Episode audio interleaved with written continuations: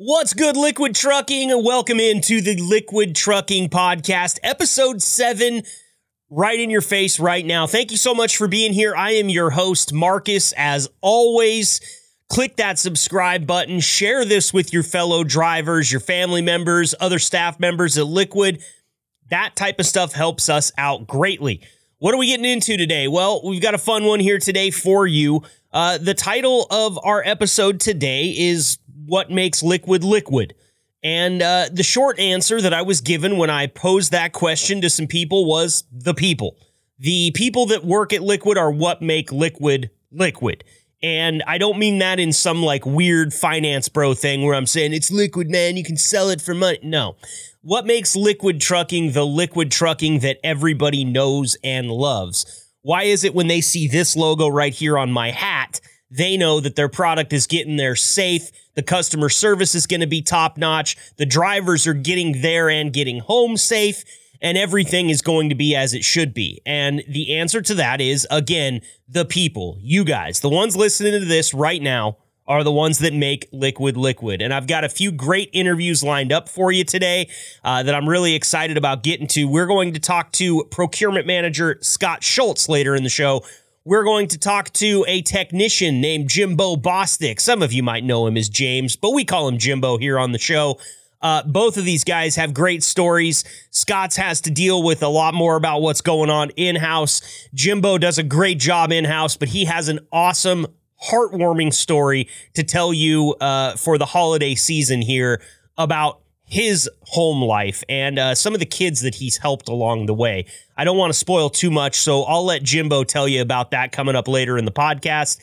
And we're also going to talk to uh, HR, VP of HR, excuse me, Jason Eisenman a little bit later as well. Plus, I've got some news for you coming up on this podcast. As we all know, uh, there is a truck driver missing in Iowa, and he's been gone for a while now. There's some suspicious circumstances around this story.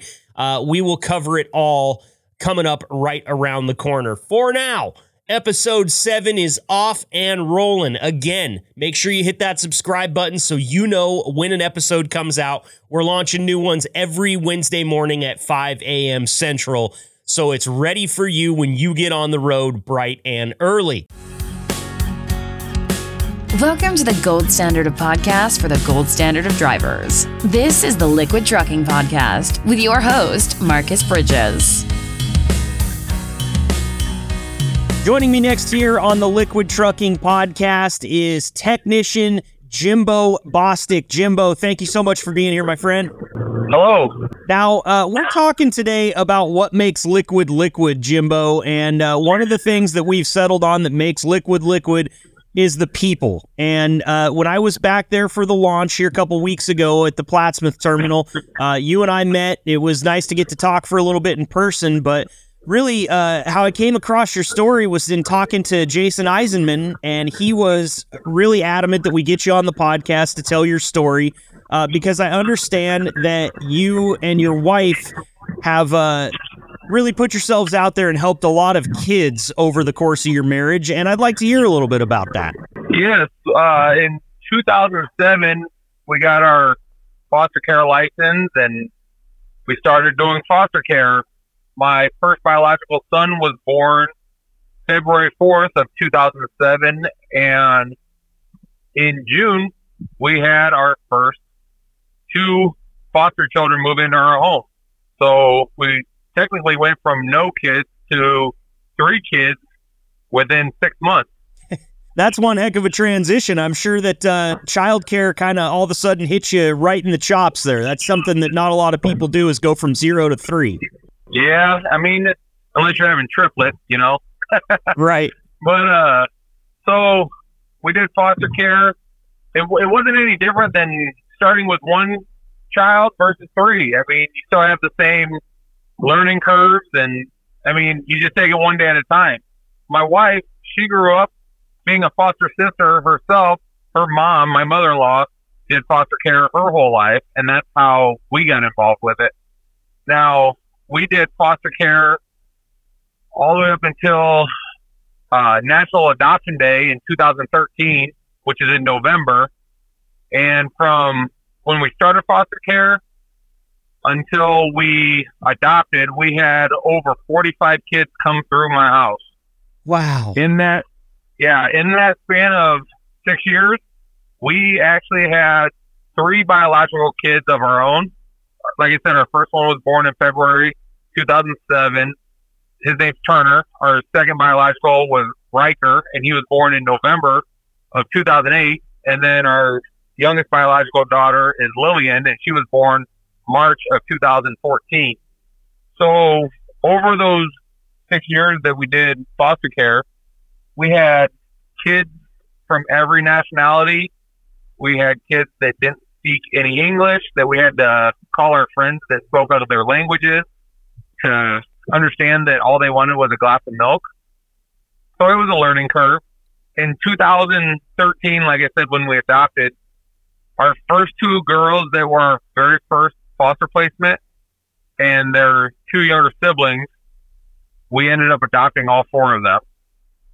Wow. So now we have seven children total, ranging from age 24, 21, soon to be 17 in February, then 16, 15, 14, and soon to be 10 in March.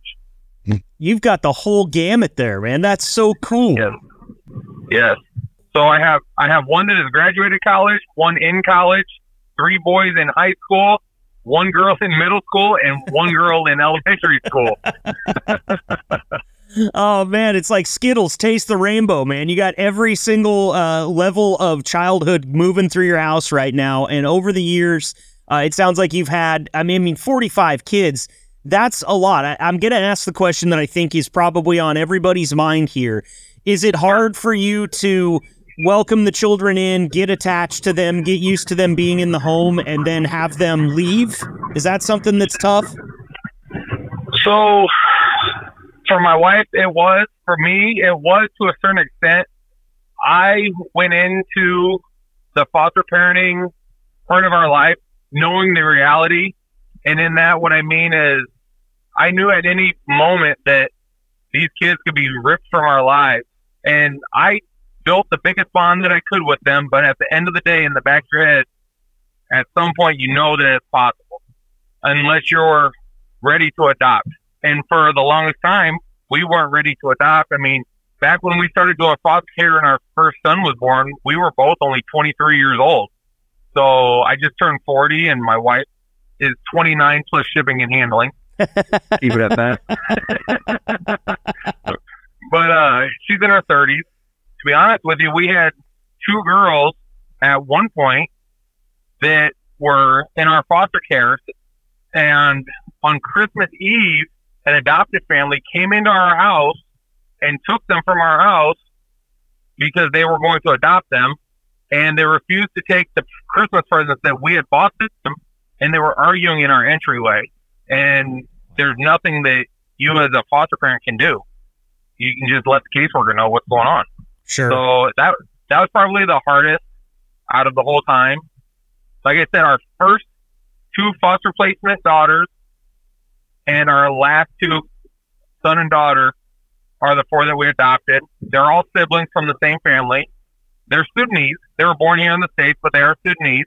So we have a uh, mixed race family, and you you get the typical questions.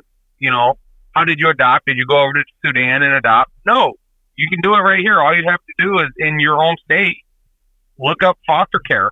There's so many kids in the system that are able to be adopted that need a family. So at the time when we were ready to adopt, we had long talks. We talked with both of our parents, all of our parents, her parents, my parents, grandparents, cousins, aunts, uncles, pastor at church. I mean, we talked to everybody. And when we made the consensus to say yes, I'll tell you what, I'll never go back to the way it was before. I'm sure. So, what is it? Uh, you know, you say you talk to your family support system and, and the community support system that you have in place there. What was it that finally spurred that decision for you guys to decide to jump into the foster care ring and, and start helping these kids out? Well, the, the foster care part of it was already in my wife's head that that's what we were going to do. I mean, I didn't I didn't know anything about it. That was that was her, and she said, "Hey, you need to look into this, see if you're interested." And so I did. I took the classes, and it was wonderful.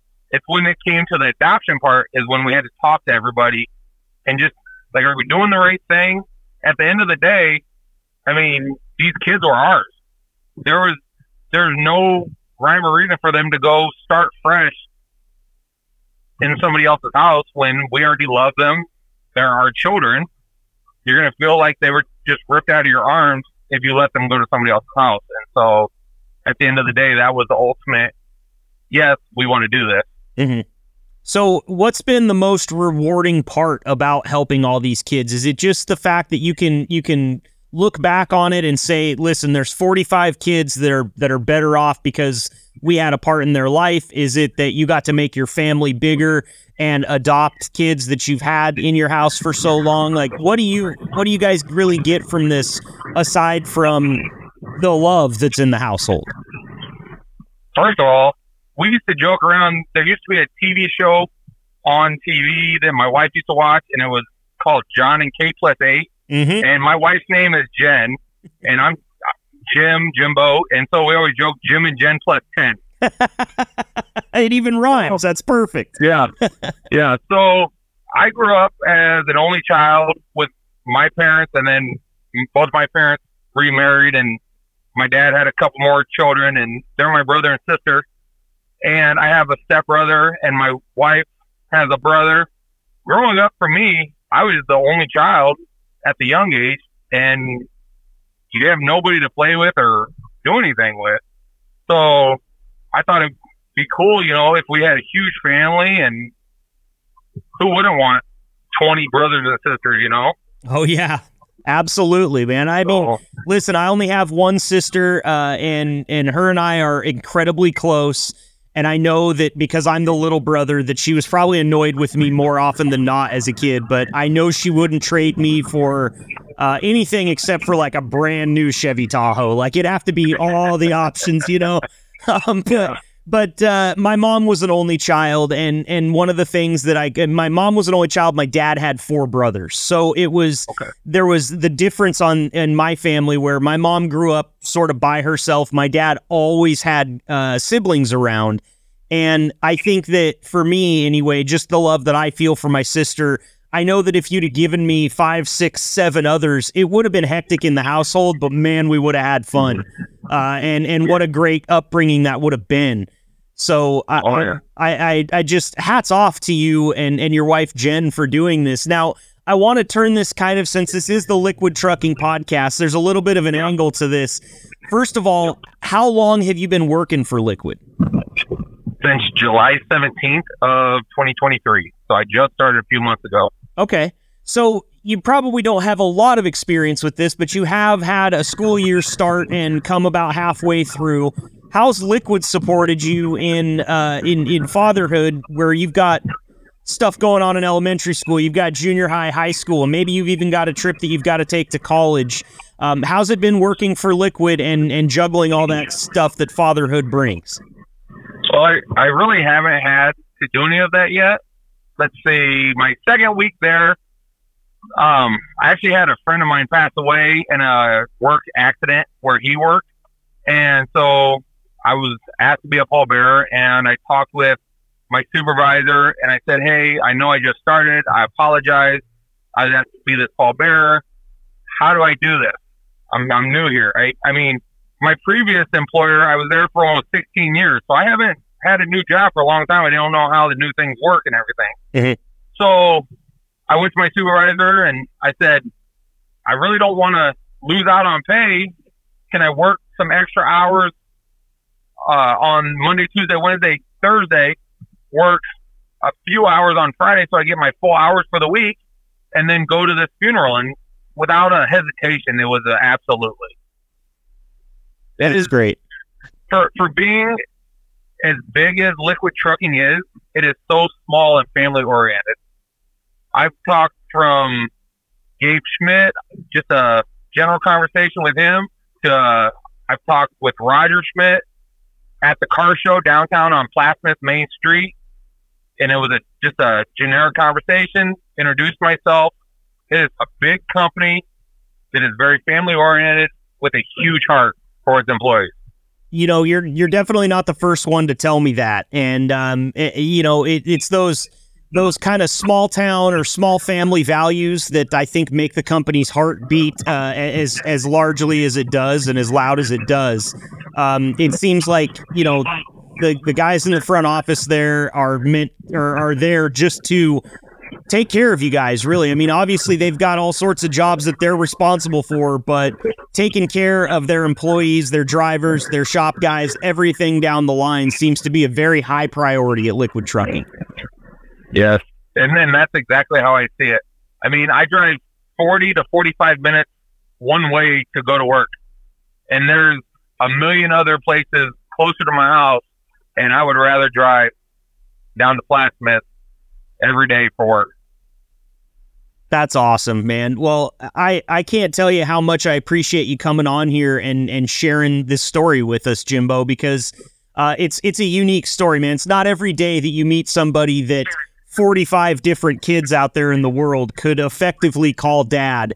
Uh, and and not just because you had a really good time in college. This is a thing that you've done out of the kindness of your heart opened up your home, uh, yeah. brought these kids in and, and given them a better life. And then for the ones that joined your family permanently, uh, you know, having never met them, I'm sure that they smile from ear to ear in knowing that you and your wife are the ones that they get to spend their upbringing with. And uh, I, I think I speak for everybody here on the podcast team when I say, just thank you from the bottom of all of our hearts for for doing something that not everybody can find within themselves to do you know, I, I don't have any kids. I, I I'm uh, uh, what they consider a dink. My wife and I dual income, no kids, so we're we're dinks. We got a couple of corgis, um, and I'll tell you, I know that it, I have the love in my heart, but I don't think I have the ability to be as good of a dad as it would take to to be a foster parent and. Uh, for those of you that do have that within yourselves, I just think it's an amazing service that you provide um, because it's not a service as much as it is you're just providing the love, you're providing the care, the support, and uh, a, a, a warm bed, you know, a hot meal, all those things that go into just having a normal childhood. And and these kids oh, yeah. would not have had a normal childhood without you. I, I appreciate that. And and my wife and I, we have our friends that are close friends that our kids call aunts and uncles. So for me to not grow up with any brothers or sisters, I have these friends that my kids get to call uncle and aunt, and I I also have my brother and sister from my dad. So it takes a village. It really does. Amen to that, man. Amen to that. Well, listen, we're up against the clock here a little bit, Jimbo, but I want to give you the platform. If there's anything that you want to say to anybody that's out there listening, be it your family, your friends, uh, or your wife, or maybe you want to say something to the drivers or the other guys at the shop or the dudes in the front office. The floor is yours, Jimbo. Uh, please say whatever you will. Well, first of all, I just want to say thank you to Liquid Trucking for allowing the opportunity for me to be employed in the shop. I really do appreciate it. It's a great place to work. To the drivers, keep moving America. Thank you for what you do to my wife and kids. I love you all from the bottom of my heart, and I wouldn't trade it for the world. That's technician from Liquid Trucking, Jimbo Bostick. Jimbo, you be safe out there on your drive home, and uh, thank you again for being here. I'm sure we'll get you back on the podcast again in the future, okay? Yes, thank you so much.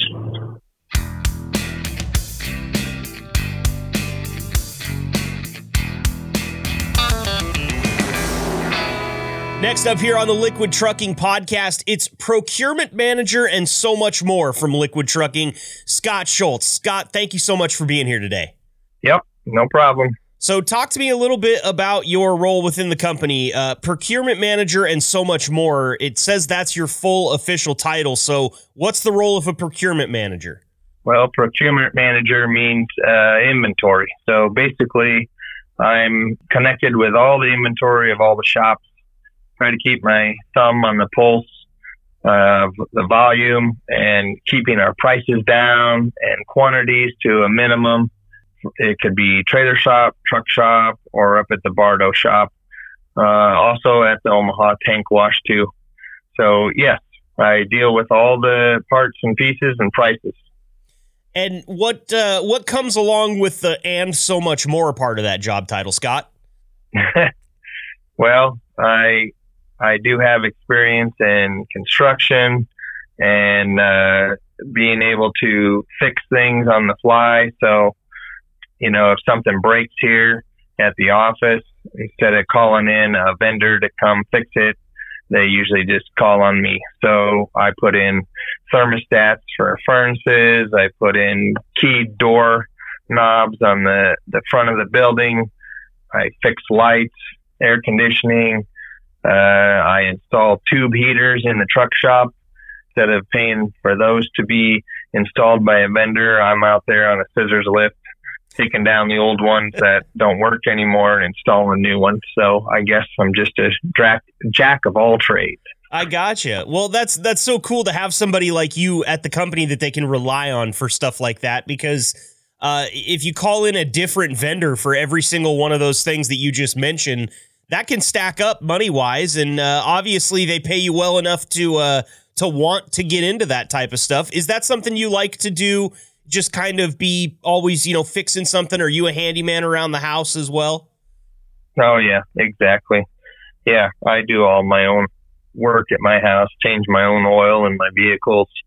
You know, never have to pay for an oil change. Uh, do electrical work, do plumbing work, all that kind of stuff. So, yeah, I just try to help out where we can, save money. My biggest thing is trying to save money wherever we can here, be it with parts or whatever you know, we, we take bids, quotes on coolant prices from, I don't know, half a dozen different vendors and try and get the lowest price, DEF prices for our yard here.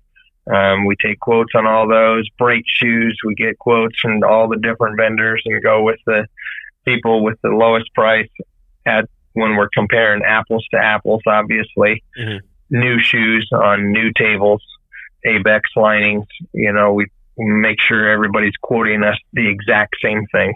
Sure.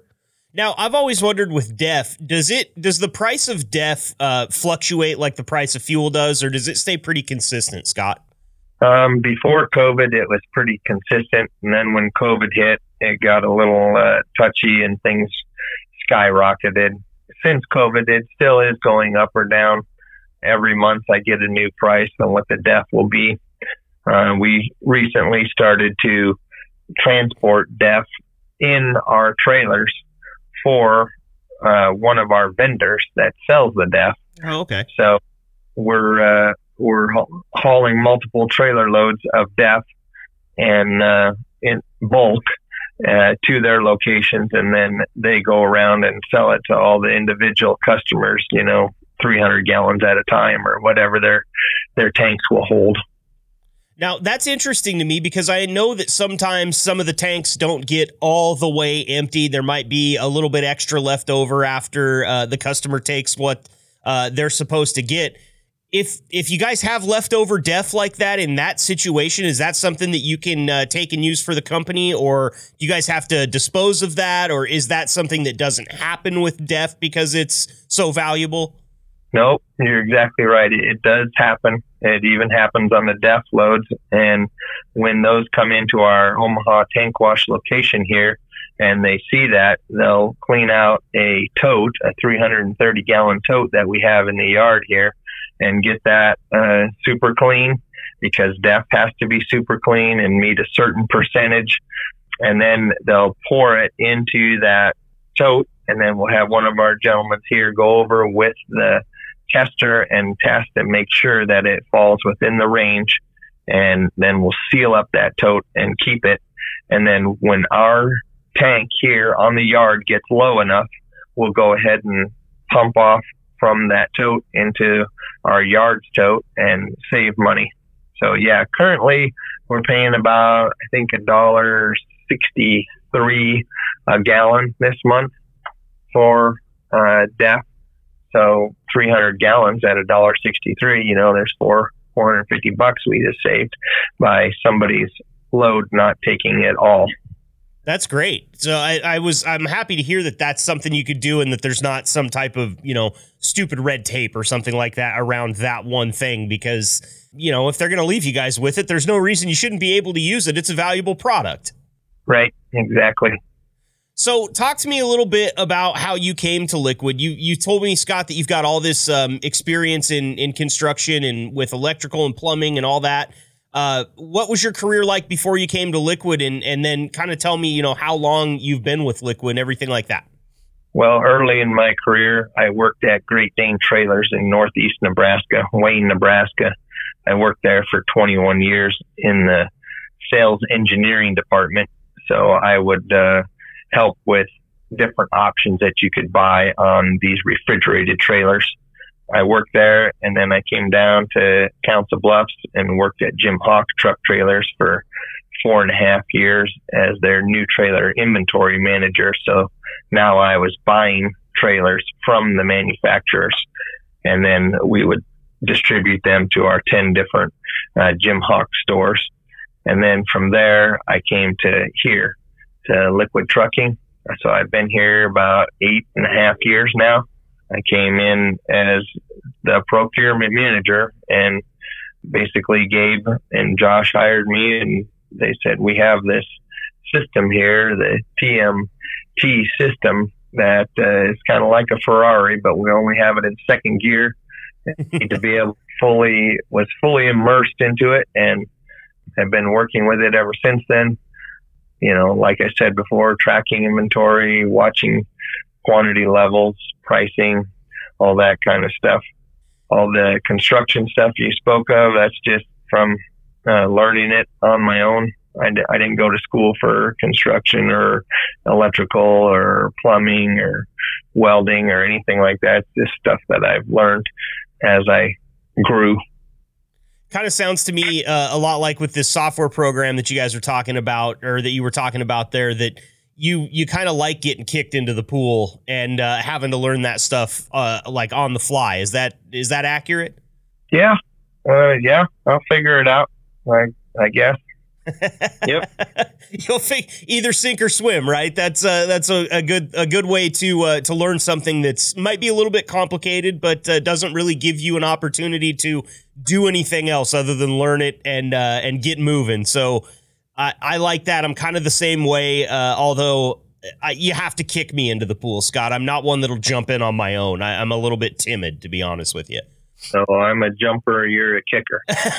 there you go. So tell me a little bit about, um, you know, I, I know how you got to Liquid obviously now, but uh, talk to me about the company. Why do you like working for Liquid? You've been here for a while. You've worked for some great companies in the past. Uh, you're driving around on the highway, you see that Great Dane trailer logo everywhere out there. And uh, I've talked to the guys from Jim Hawk before. Uh, great group of people over there at, at that shop or at those shops. And uh, I'm sure you had a good run there. But what is it about Liquid that keeps you with Liquid at this point? Oh, like you've heard on many of the podcasts, it's just a great group of people. You know, there's not a lot of pressure. It's more uh, relaxed here. You know, they're not clock watchers. They're not watching the clock and like, oh, he came in at 8:15 and he left at 4:30. You know, or your lunch was two hour lunch you know they don't they don't worry about that stuff you know as long as you're working and getting your stuff done not saying that I come in at 8:15 and leave at 4:30. I come in much earlier than that and leave much later than that. But um, you know, same with our truck shop mechanics. They don't go off of the SRT times out there. You know, if a, a truck comes in and needs a brake job, if you went into a Penske or someplace like they, that, they would say, okay, that's a two hour job. Okay, mechanic, you got to get it done in two hours you get it done in less than two hours, you get a little spiff. Here, we just say the brakes need to be done, and then they work on the brakes and get the brakes done. Okay, what's my next job? And they and it's just relaxed. It's not a, a time thing around here. Everything isn't under the microscope and watched, you know, and how much time you have. It's just get your work done. You get your work done. Which seems like a real smart way to run the company. I mean, if there's work to be done, which uh, obviously you guys are busy, it's it's always busy in the shop. I know that from talking to some of the techs, and it's like just get it done. Why does it have to be on a uh, on a time schedule like that? I know exactly what you're talking about. It's the same way at uh, car dealerships. You know, they you're getting charged for four hours, whether or not it takes them four hours to do it. And I've always thought that was a little bit backwards. It seems like, well, what if my brake job only takes two hours? I'm still paying for four. That seems uh, like somebody's getting screwed here, and I think it's me. Yep, exactly. So, Scott, uh, uh, you know, as we wrap this up here, I just want to find out a little bit more about you um, as far as family life is concerned. You got family at home? You got some kids running around? All my kids are grown and married, and I have uh, two grandkids from each of my children. So I have six grandchildren. They all live within 30 miles of me. Two of my sons are in construction, own their own businesses. The third one is a deputy sheriff. One of my daughters is a teacher. Another one works at the local courthouse. So, yeah, my wife is retired from teaching, and so she substitute teaches at my grandkids' school and gets to see them every day that she works. And so, yeah, I live over there on the other side of the river. I live in God's country in Iowa and about 20 minute drive into work. So that's great. And, you know, with the holidays here around, uh, around the corner, uh, I bet you're gearing up for a pretty fun Christmas with all those grandkids. Yeah. Yep. We see them often and have a good relationship with all the kids and grandkids. And we are going to have our celebration on New Year's Eve this year. Very cool.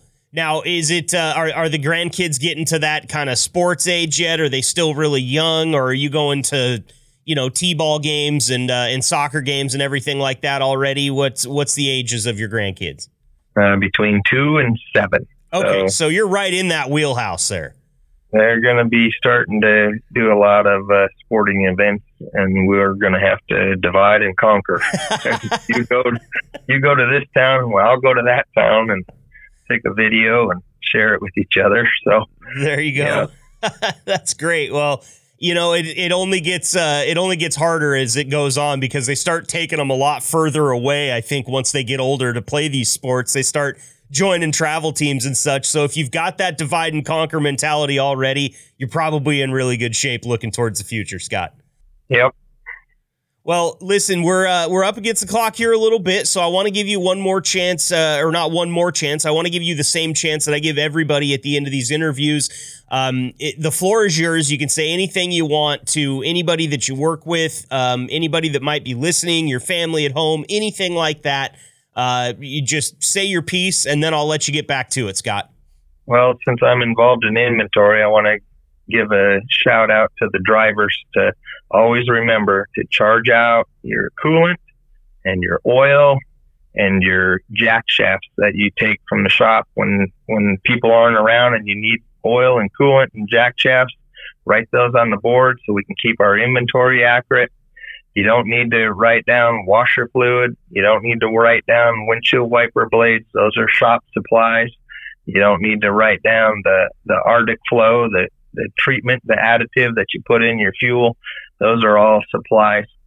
So just uh, want to make sure everybody keeps charging out their items. The mechanics charge out their items to their um, repair orders. I'm doing inventory right now, and we've uh, found a lot of discrepancies in the quantity that the computer says we should have compared to the quantity that I counted on the shelf. We're missing a lot of items. I know that the mechanics aren't taking them home.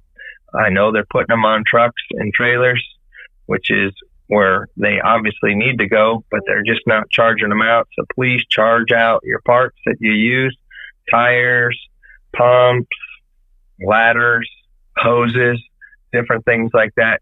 You got to charge them out to help our job be easier and help the pain be less for the Schmitz when they go to pay for how much inventory they have on hand. Right now, we currently have about a million dollars worth of inventory between all of our shops.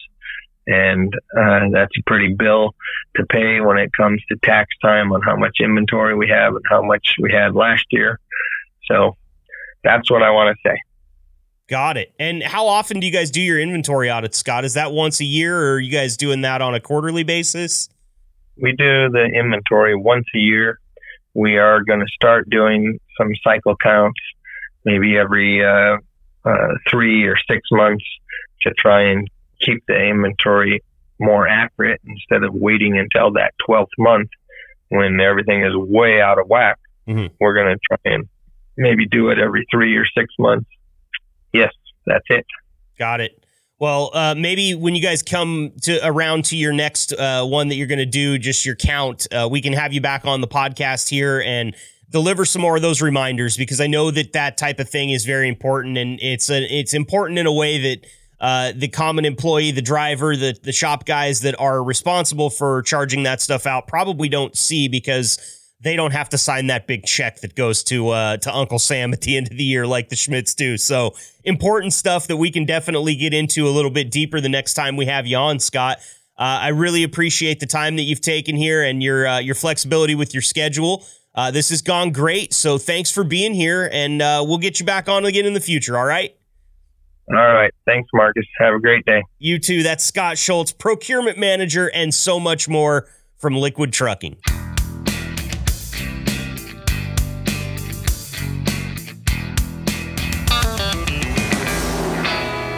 All right, it's time for us to get to a little breaking news here on the Liquid Trucking Podcast. A truck driver in Wall Lake is still missing two weeks after investigators found his semi truck abandoned in the middle of the road. David Schultz was carrying a load of pigs to a hog buying station in Sac City. However, the Sac County Sheriff's Office says he never made it to that location. The office released key information in the case this weekend, saying Schultz hasn't legally gone through any U.S. border crossings.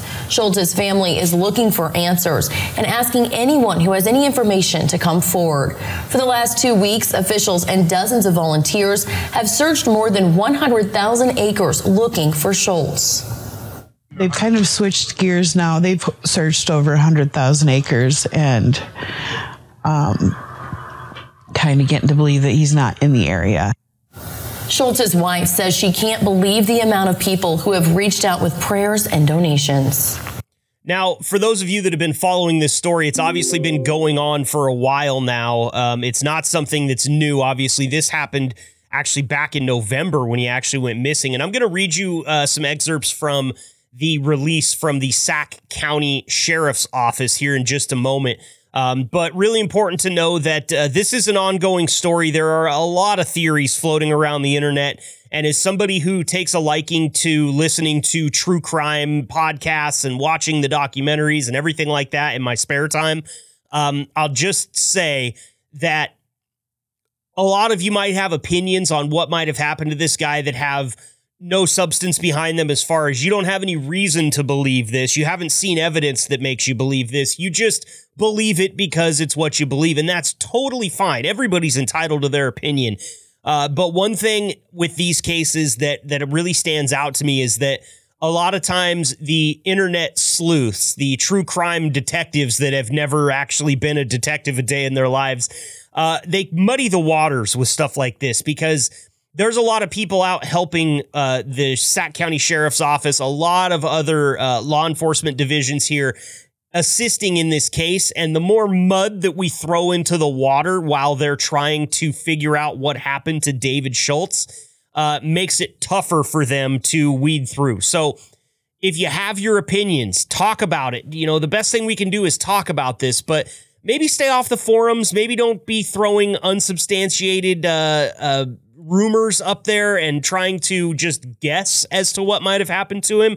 I, I know that that type of stuff can be really fun and maybe it's maybe there's a time and a place for it you know with your friends or whatever the case may be but as far as seriously helping the investigation i think there's a whole different side of this that we have to look at we are a podcast that's uh, for a trucking fleet that trucking fleet happens to make its headquarters in Plattsmouth, Nebraska, which is not very far away from where this guy went missing. Um, that was over uh, just across the border in the state of Iowa.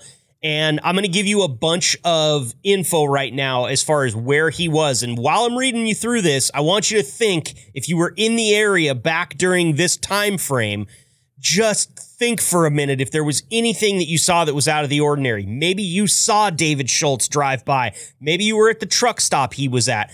You could help solve this case. You just have to remember exactly what it was that you saw or what you experienced. And maybe I'm just throwing this out there into the void. There's nobody that can help, which is understandable as well. But the longer that this drags on, the more that I really get this feeling of we need to find David Schultz. Uh, here are some excerpts from the press release that went out on November. Uh, I think this was shortly after. Actually, this was the press release from December 9th. So this is the most recent one that I have from the Sac County Sheriff's Office. November 21st, 2023 at 2:23 p.m., Sarah Schultz, after learning that her husband David Schultz had not dropped off a load of pigs at Weichmann's hog buying station in Sac City as scheduled that day, called the Lakeview police and reported her husband missing after she was unable to make contact with him by cell phone. David Schultz left his home around 7 p.m. on the evening of November 20th. Schultz was scheduled to pick up a load of pigs in the Eagle Grove area and transport the pigs to Sac City. At 3:04 p.m. on November 21, a Sac County secondary road employee reported to the Sac County Sheriff's Office that there was a semi-tractor trailer parked on the traveled portion of the road at the intersection of D15, which is 190th Street, and N14, which is Union Avenue. It was reported that the semi had been sitting there since early morning. Responding deputies determined that it was David Schultz's semi. The truck was shut off, and inside, deputies found Schultz's wallet and cell phone. David Schultz's driver's license was in the wallet. Investigators would later learn that nothing was missing from the wallet. Over the next several hours, law enforcement searched the immediate area on foot and with a canine. The Sac County Sheriff's Office requested assistance from the Iowa State Patrol Air Wing Unit. An airplane was dispatched from Iowa City that was equipped with forward looking infrared. A state patrol pilot flew the surrounding area and did not detect a heat signature that would be consistent with a person. For the next two days, law enforcement, area firefighters, and volunteers expanded the ground search on foot and with the use of drones. However, nothing of significant value was located. Detectives from the Sac County Sheriff's Office and the Lakeview Police traveled to the Eagle Grove area and, with assistance from Wright County Sheriff's Office, located the hog confinement that Schultz was scheduled to load from. Load crew members were interviewed and load records were obtained. Investigators learned that Schultz had picked up his load but had been late to arrive and he was the last truck loaded. Schultz left at about 10:50 p.m. Investigators obtained video footage of Schultz at 11:15 p.m. on November 21st at the MM126 truck stop east of Fort Dodge on Highway 20. Schultz was there for 16 minutes before leaving the truck stop. He's then seen on a DOT camera on Highway 20 west of mile marker 126 truck stop headed west. This was the last time David Schultz was seen. Cell phone data obtained from Schultz's cell phone corroborates this timeline. Cell phone data also shows investigators that Schultz travels across the highway to the intersection of Highway 20 and Highway 71. There was not any usable video from the DOT camera at Highway 4 and Highway 20 and there is no video of Schultz stopping at the truck stop on Highway 4. Cell phone shows uh, cell phones show that Schultz arrives at Highway 20 and Highway 71 about 12:18 a.m. The data shows the phone traveling north to where the truck was found. Data suggests the truck may have been there since 12:40 a.m. on November 21st. Video video surveillance from an area business was obtained near Weichmann Hog Buying Station the video shows that David Schultz never made it to Weichmann's. Law enforcement has searched for additional video footage from the Eagle Grove to Fort Dodge, but has not yet located any. There are a lot of different uh, police investigators and, like I said earlier, divisions that are helping out through this. Uh, the Iowa Division of Criminal Investigation is in on this, and they have assisted with a forensic search of David Schultz's phone. They've also confirmed that Schultz has not legally gone through a U.S. border crossing. Information was received that a person named David Schultz had a one way flight from Minneapolis to Phoenix, Arizona on the late afternoon of November 21st, working with Minneapolis Airport Police and the airline. It was determined after viewing video footage of the gate and receiving ticketing information that this was not the David Schultz that is missing. DCI continues to assist in the examination of other digital evidence that has been obtained or requested through a subpoena or search warrant. So let's talk about who you're looking for here because this is really important. David Schultz is 53 years old. He is 180 pounds and he stands 5'11. I will tell you this right now. I'm looking at pictures of David as we speak. If anything, I would say David would qualify as looking like a young 53 year old. I would have put this guy in his mid 40s at the absolute most. So he's aging well. Um, authorities in Sac County and Iowa are looking for 53 year old David Schultz. Police say Schultz was last heard from in the early morning hours of November 21st. If you have any information, please contact the Sac County Sheriff's Office at 712 662 7127. We're going to continue to follow this story on this podcast. Whenever there's developing information, I will definitely get it to you uh, because we need to find David Schultz. This is very suspicious. His truck is just parked in the middle of the road. His phone, his wallet are still there, and he is nowhere to be found. People don't just vaporize in this life. So let's figure out what happened to David and bring him home to his wife and his twin 10 year old boys. Something else I want to get to here uh, is uh, uh, something that helps out with things like this. Now, maybe not exactly this story because you don't expect a 53 year old male to be uh, a victim of trafficking, but it's possible, okay? And Truckers Against Trafficking is a great foundation that helps keep trafficking out of the transportation industry and helps get people that have been trafficked home. Uh, I'm going to read you a little bit from their website here about truckers against trafficking. Modern day slavery or human trafficking exists whenever people are bought and sold for forced labor or commercial sex. Around the world, it is estimated that there are over 50 million slaves today. Human trafficking has been reported in all 50 states, and the number of victims in the United States is estimated in the hundreds of thousands. While illegal human trafficking is a booming business, Traffickers recruit out of our schools, online, in shopping malls, as well as the streets and other locations. A large percentage of the people trafficked are women and children. Many of them are used in the sex industry. There are prostituted people on the street and in private homes and in legitimate businesses such as restaurants, truck stops, and motels. They need to be identified and recovered. This is where you come in. Truckers Against Trafficking recognizes that members of the trucking, bus, and energy industries are invaluable in the fight against this heinous crime. As the eyes and ears of our nation's highways, you are in a unique position to make a difference and close loopholes to traffickers who seek to exploit our transportation system for their personal gain. This site has been created to inform members of the trucking, bus, and energy industries and other travelers of the basic issues involved in human trafficking and a summary of ways that you can help. We invite you to travel through this website and learn how you can join this worthy cause and save lives. If you want to hit up that website and do some more reading for yourself, the web address is truckersagainsttrafficking.org. And there are uh, a few different ways that you can go about helping. Um, the, uh, they call it TAT training, and it actually helps drivers and other civilians save lives. Um, I'll talk to you about a couple of these stories right here. They have 1.7 million people registered as truckers against trafficking trained. Uh, here's a story right here. Acting on the training he received from Truckers Against Trafficking after seeing a woman covered only in a towel standing along a remote stretch of highway. A professional truck driver named Joe Aguayo made a call to law enforcement that recovered a trafficking victim that had been left in the area. Here's another one using a rewards application to capture critical information on behalf of a woman being sexually exploited. The quick thinking of Sapp Bros cashier Jessica Chapman resulted in the arrest of the perpetrator. That's amazing.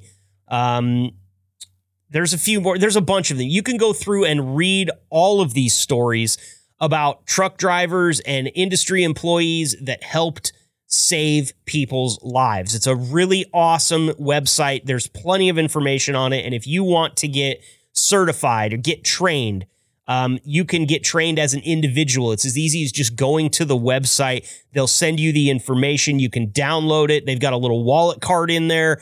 Um, you can get uh, a you can complete the course. Sorry, and they will print you a certificate. They'll send you some stickers. I'm sure those of you drivers that are listening have seen the Truckers Against Trafficking stickers out there on various other trucks and maybe in the windows of truck stops and things like that. So head on over to truckersagainsttrafficking.org if you want to learn more about this. It's a really important thing that we, as members of the trucking industry, and I'm sort of painting myself with that brush right now because I'm not out there driving, but I am trying to entertain those of you that are. So I'm going to put myself in this. We all need to put an end to trafficking in any way that we can. And if using David Schultz's mystery to spur you into getting TAT trained and start looking for some of these signs while you're out there on the road is what it takes, then that's great.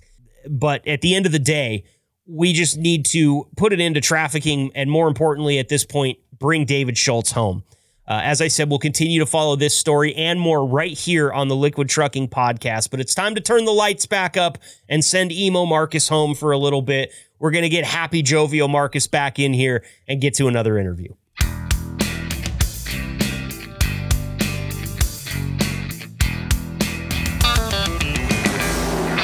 Next up here on the Liquid Trucking Podcast, it's Vice President of Safety and Human Resources, Jason Eisenman. Jason, appreciate the time. Thanks for being here as always. Absolutely. How's your day today? I can't complain at all, man. Nobody's listening. I, have I've found out if you complain a lot on these podcasts that uh, that uh, that tends to get the downloads down to zero very fast. So I'm trying to keep it positive. I'm having a great day. How's everything out there in Plattsmouth? It's good. It's winter time. Uh, in trucking, it's been a little slow. The winter compounds that issue because, you know, in the liquid business, things just don't flow as easily when it's frozen. It tends to be the cruddier time of the year for for uh, liquid trucking, or you know, any bulk liquid fleet in general in the cold elements. So, yeah.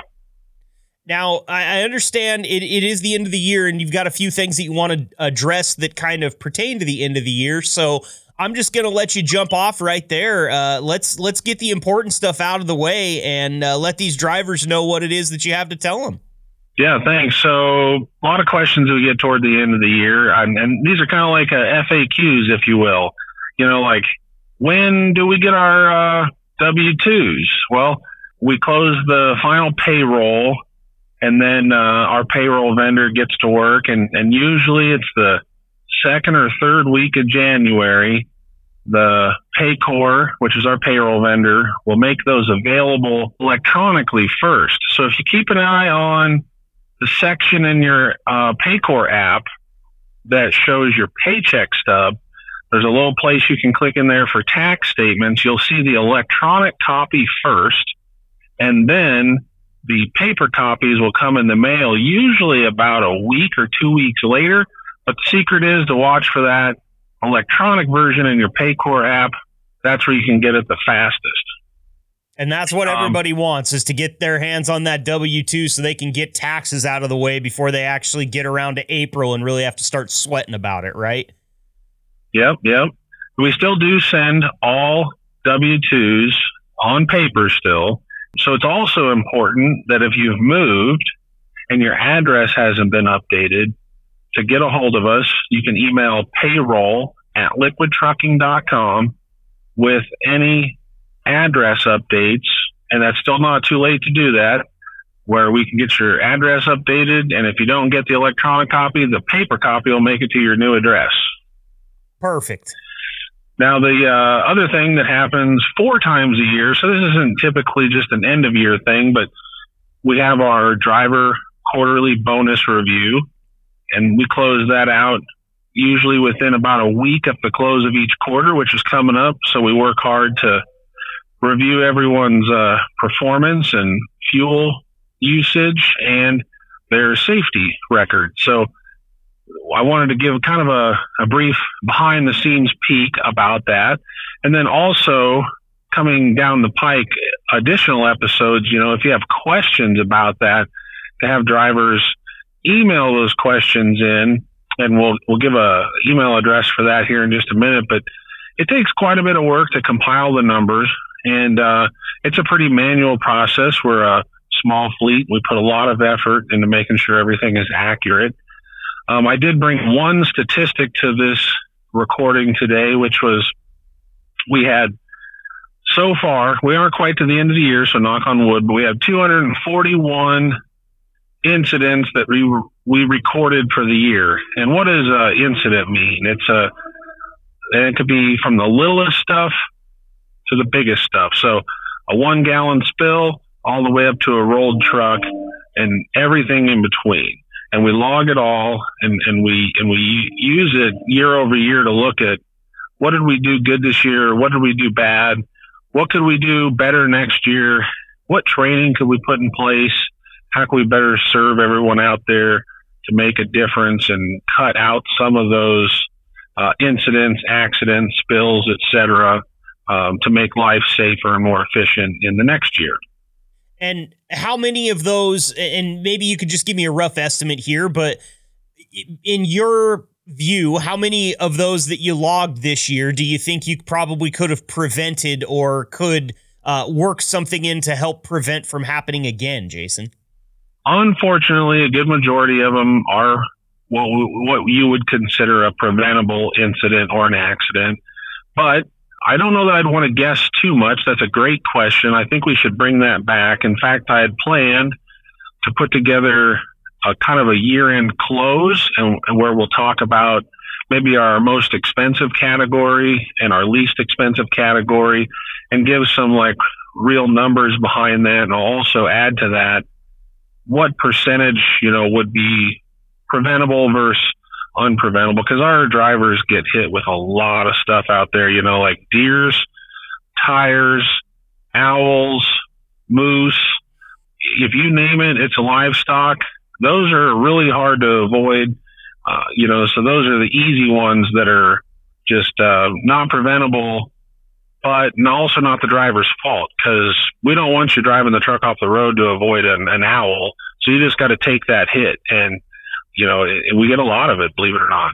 I do believe it. I, you know, in, growing up in a rural area as I did um, as a kid and going back there as much as I do, roadkill is one of the things that the local authorities spend their most time on. And if you're like a pro driver out there and you're putting on as many miles as these guys are, I don't think it matters where you're at, whether you're metropolitan or rural or anywhere in between eventually you're going to hit an animal on the road. It's just something you can't avoid.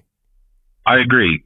And most of the drivers, in fact, this year, every single time we hit something, I feel like our drivers did the best they could. We have the over the hood video footage of them all, and they they hold the lane. They do a really good job at keeping the truck slowing it down, pulling over, off the road, whatever the choices are. But you know that that that that'll be a whole nother episode sometime where we'll just spin off into driver stories because I feel like the guys will have a ton of cool stuff to share like that. For sure. And hats off to them for doing a good job on that. It's not that that type of stress coming through when you're moving down the road, trying to get your job done in a safe manner. Something unpreventable comes out, and you still are able to keep your wits about you and handle it as well as the drivers have. That's great work. I mean, there, there's nothing to be uh, upset about there. Some things are out of your control, right? Yep. That's, and you got to just focus on what you can control. Mm-hmm. And, and to, to double back just a little bit, I'd like to open it up you know, to uh, any other year-end questions. This is a, the podcast is new, and it's an open forum for all employees. We tend to navigate toward the drivers because uh, it's the majority of our workforce. But you know, if you're a mechanic or a tank wash employee or a driver or someone in the office sitting listening to this conversation, and you have a year-end question, definitely email the podcast at liquidtrucking.com get the question out there and, and we'll get it answered or we'll have you on to talk about it with us. There you go. And I'm not as intimidating as I seem. I promise I'll make it easy on you. Uh, love to have any of empl- any of the employees there at Liquid that are interested come on and and share not only their questions but their experiences and and issues, anything like that. We're here for you guys. So uh, please do send those questions in at that email address there uh, at liquidtrucking.com and let us know because uh, we're always looking for good content. Jason and I have been talking about just this conversation for a couple of days now, figuring out how we're going to put it together. So all of that stuff is welcome. Yep, and as a just one last thing, not to keep pushing it, but this is not for us to keep talking, but for the uh, employees collectively. So if you're a couple of drivers out there on the road, two or three drivers, you got something you want to talk about, we can have all of you on at the same time talking to Marcus. Um, I can join, other people can join from around the company. We definitely want to make this all about what you guys want to talk about. So definitely let us know what it is so we can get it on the air and have some fun. Absolutely. Uh, I, I love that. And thank you for, for making that a part of your, uh, your time with us today, Jason, because you know, uh, I'll tell you right now, guys, it gets really boring uh, when nobody wants to talk to me. So I, I've had that experience from other places. So far, everybody at Liquid's been awesome. And if we keep up like this, uh, we're going to get a lot of things ironed out on this podcast uh, as the future rolls on. So I'm really looking forward to it. And uh, thus far, it's been a great time. I've gotten to meet a lot of people, both in person and on the phone. Uh, you got a great company that you work for there, Jason. I got to tell you, uh, hats off to everybody over there at Liquid for for making this as fun as it's been. Hard for me to believe we're only seven episodes in at this point. Uh, I feel like I've been doing this for a year already. For sure. Well, I'm looking forward to the next one. I hope to hear from a lot of folks out there on the road listening. And uh, New Year's coming up, so be safe, have fun, and we'll talk to you soon. That's Jason Eisenman, VP of Safety and Human Resources at Liquid Trucking. Thanks, Jason.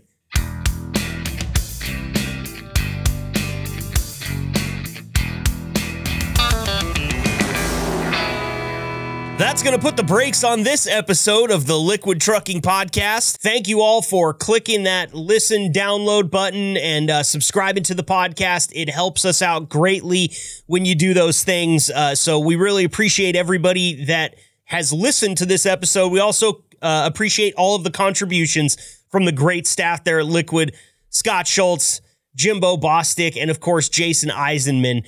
And uh, something to remember before we get away from it we are looking for truck driver David Schultz, who went missing in Iowa. Uh, this is Sac County, Iowa, and we are looking for 53 year old, 180 pound, 5 foot 11 David Schultz. Again, if you have any information on that, contact the Sac County Sheriff's Office at 712 662 7127. I appreciate all your efforts out there. Uh, want everybody to get home safe, so make sure to, uh, you know, watch the speed, watch the roads. It's that time of year out there. I don't want anybody hitting black ice and, and hearing any horror stories about it out there. So be careful, be safe, and we'll see you around the corner on next week's episode of the Liquid Trucking Podcast. Thanks for tuning in and being the gold standard of drivers on the road. Be sure to like and subscribe to the channel and tune in next week for another episode of the Liquid Trucking Podcast.